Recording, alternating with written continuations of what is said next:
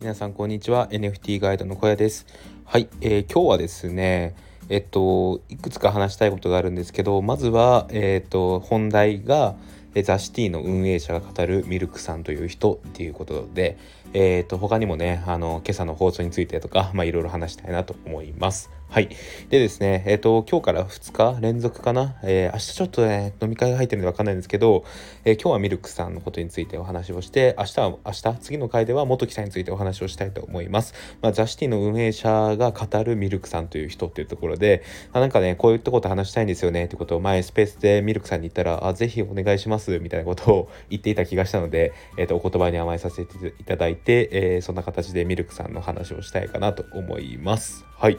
えー、っとですね、えー、っと、そうだな。そうですね、えー、っと、ミルクさんなんですけど、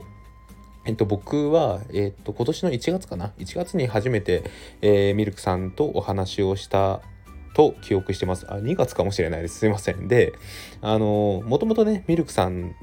に関して関しましては、えっ、とインスタのアカウントを知っていたんですよね。で NFT をやる前から僕が NFT を始める前からミルクさんのインスタ自体は知っていました。で本当にその時からまああのザ・シティの方ではであったら知ってると思うんですけどあのイラストのタッチが本当に素敵でですね僕はあのフォローをしていたんですよ。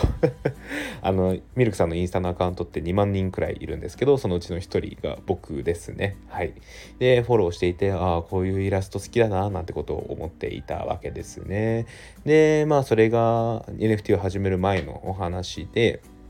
そっからですね、えっと、ミルクさんの、えー、作品っていうのをこう NFT で出されてることを知ってであの見つけた瞬間にこれは買うしかないと思いましてね今のアイコンにもなっているシティボーイ10っていうのを当時購入しました。まあ、それが1月の話だったと思います。あなので、インタビューは2月ですね。2月だったと思います。はい。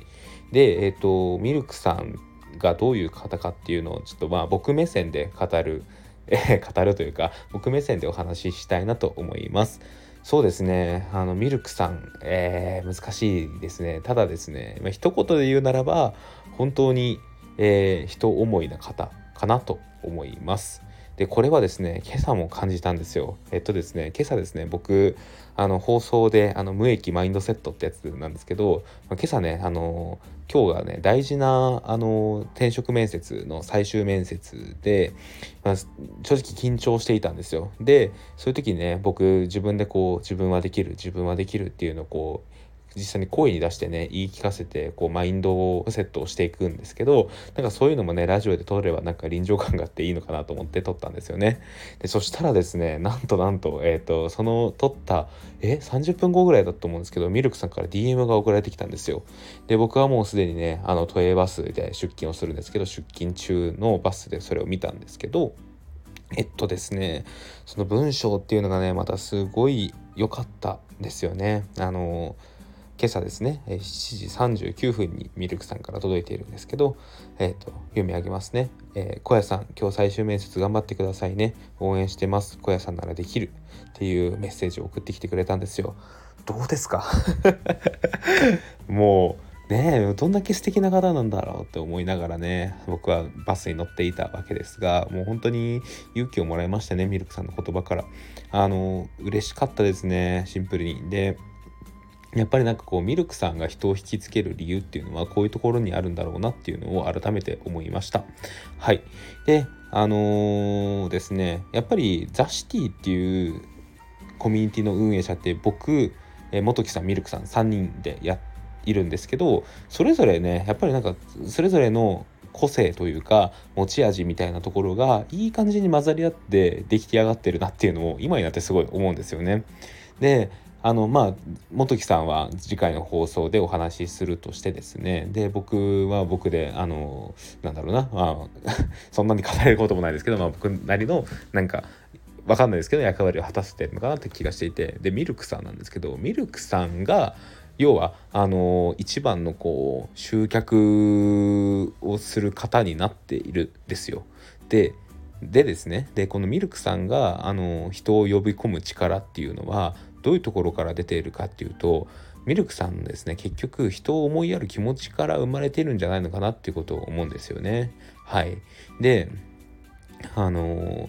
ミルクさんのそうやって人を思いやる気持ちがあってこそこういう今のザシティのあったかさっていうのが保ててるところが大きいんじゃないかなと思いますもちろんねあの元木さん僕がそこをこう支えてる部分は多少なりともあるのかなっていうことも思うんですけどやっぱ大前提ミルクさんのそういった、えー、気持ちあの人柄っていうのが反映されて今があるんだろうなっていうのは思います。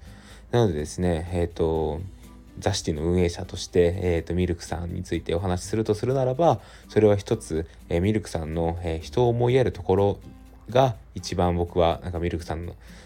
でなんかこうザシティをこう盛り上げているというかザシティを成り立たせている要素なのかなっていうことを思っております。でこの人を思いやる気持ちっていうのはなんか言うは易しなんですけど実際やってみるってなると相当難しいよなっていうことを最近思うんですよ。特に社会人僕みたいに、えーと、働いている働いてるっていうかなんだろうな会社に出勤をしていていろいろやってるっていうとなるとこうどうしてもねいっぱいいっぱいになりがちじゃないですか、まあ、とにかくどういう働き方であってもいっぱいいっぱいになりがちだと思うんですよ。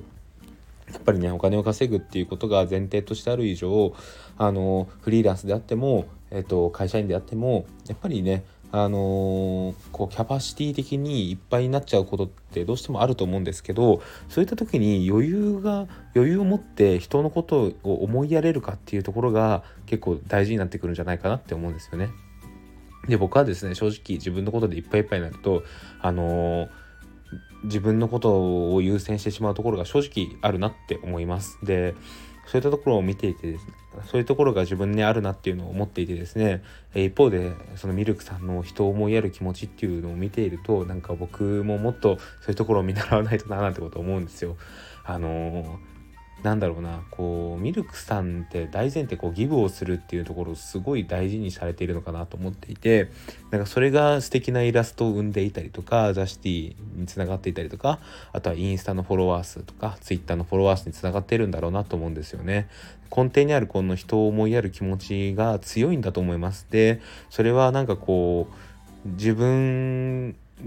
もそう自分ごとにこう捉えてなんて難しいな自分と同じぐらい、えー、相手のことを思う、えー、もっと言うとなんか自分以上にこう相手のことを思いやっていろいろやってるのがすごい伝わってくる。そんな感じですかね。えーと、例えば、えーと、分かりやすいので言うとシティチケットの配布ですよね。正直僕最初こそシティチケットの配布できていたんですけど今はですね日中ほとんどディスコード覗けなくてあの配ってる暇がないっていうのが正直なところなんですがミルクさんはですねイラストの仕事をしながらもしっかりとシティチケットを配ったりするんですよね。であとはですねシティエントランスって言ってザ・シティに入ってきた方が挨拶をする場所があるんですけどそこでも必ずミルクさんは全員に対してメンションをつけて送ります。はい、であとはですねあの基本的にこういろんな話題がザ・シティで上がった時っていうのもリプライを送っているような気がしますね。いやもう本当にすごい素敵だなと思っております。ミルクさんのね、こういう人を思いやる気持ちについて、なんかこう、もう皆さん、雑誌の皆さんであればもう十分分かってるかと思うんですけど、えっと、改めてね、そういった部分があるからこそ、今雑誌が成り立っているんだなっていうことが分か分かってもらえる、思ってもらえると、だからより楽しめるんじゃないのかなと思います。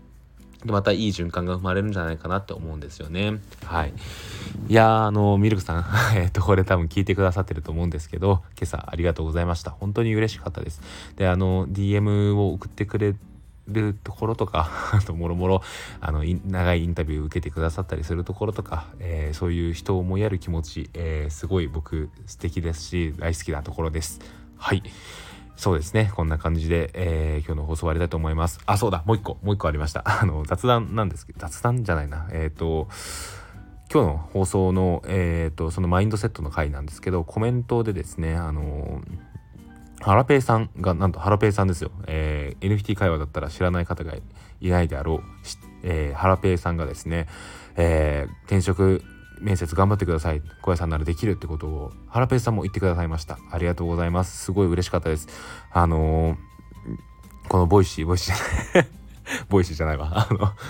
スタンド FM、あの、小屋ラジオをもし今も聞いてくださっている、いるのであれば、えっ、ー、と、ここで、えー、お返事っていう形を取らせていただきたいと思います。ハラペイさん、本当にありがとうございました。すごい嬉しかったです。はい。そんな感じでね、あの、僕の今日の転職面接のはといえば、まだ結果こそ出てないんですけど、すごい、自分の素を出せた面接でした。あのー、前々から言ってるんですけど、僕あんまり面接が得意じゃないんですけど、なんかそういうのも踏まえた上でこう自分をしっかり出せたのかなっていうのがあってもしこれで、えー、っと落ちてしまっても悔いはないようなそういう面接ができたと思います。はい、えー、そんな感じですかね、えー、今日も一日皆さんお疲れ様でした。ここまでのお相手は NFT ガイドの声でした。それではまた明日。バイバーイ。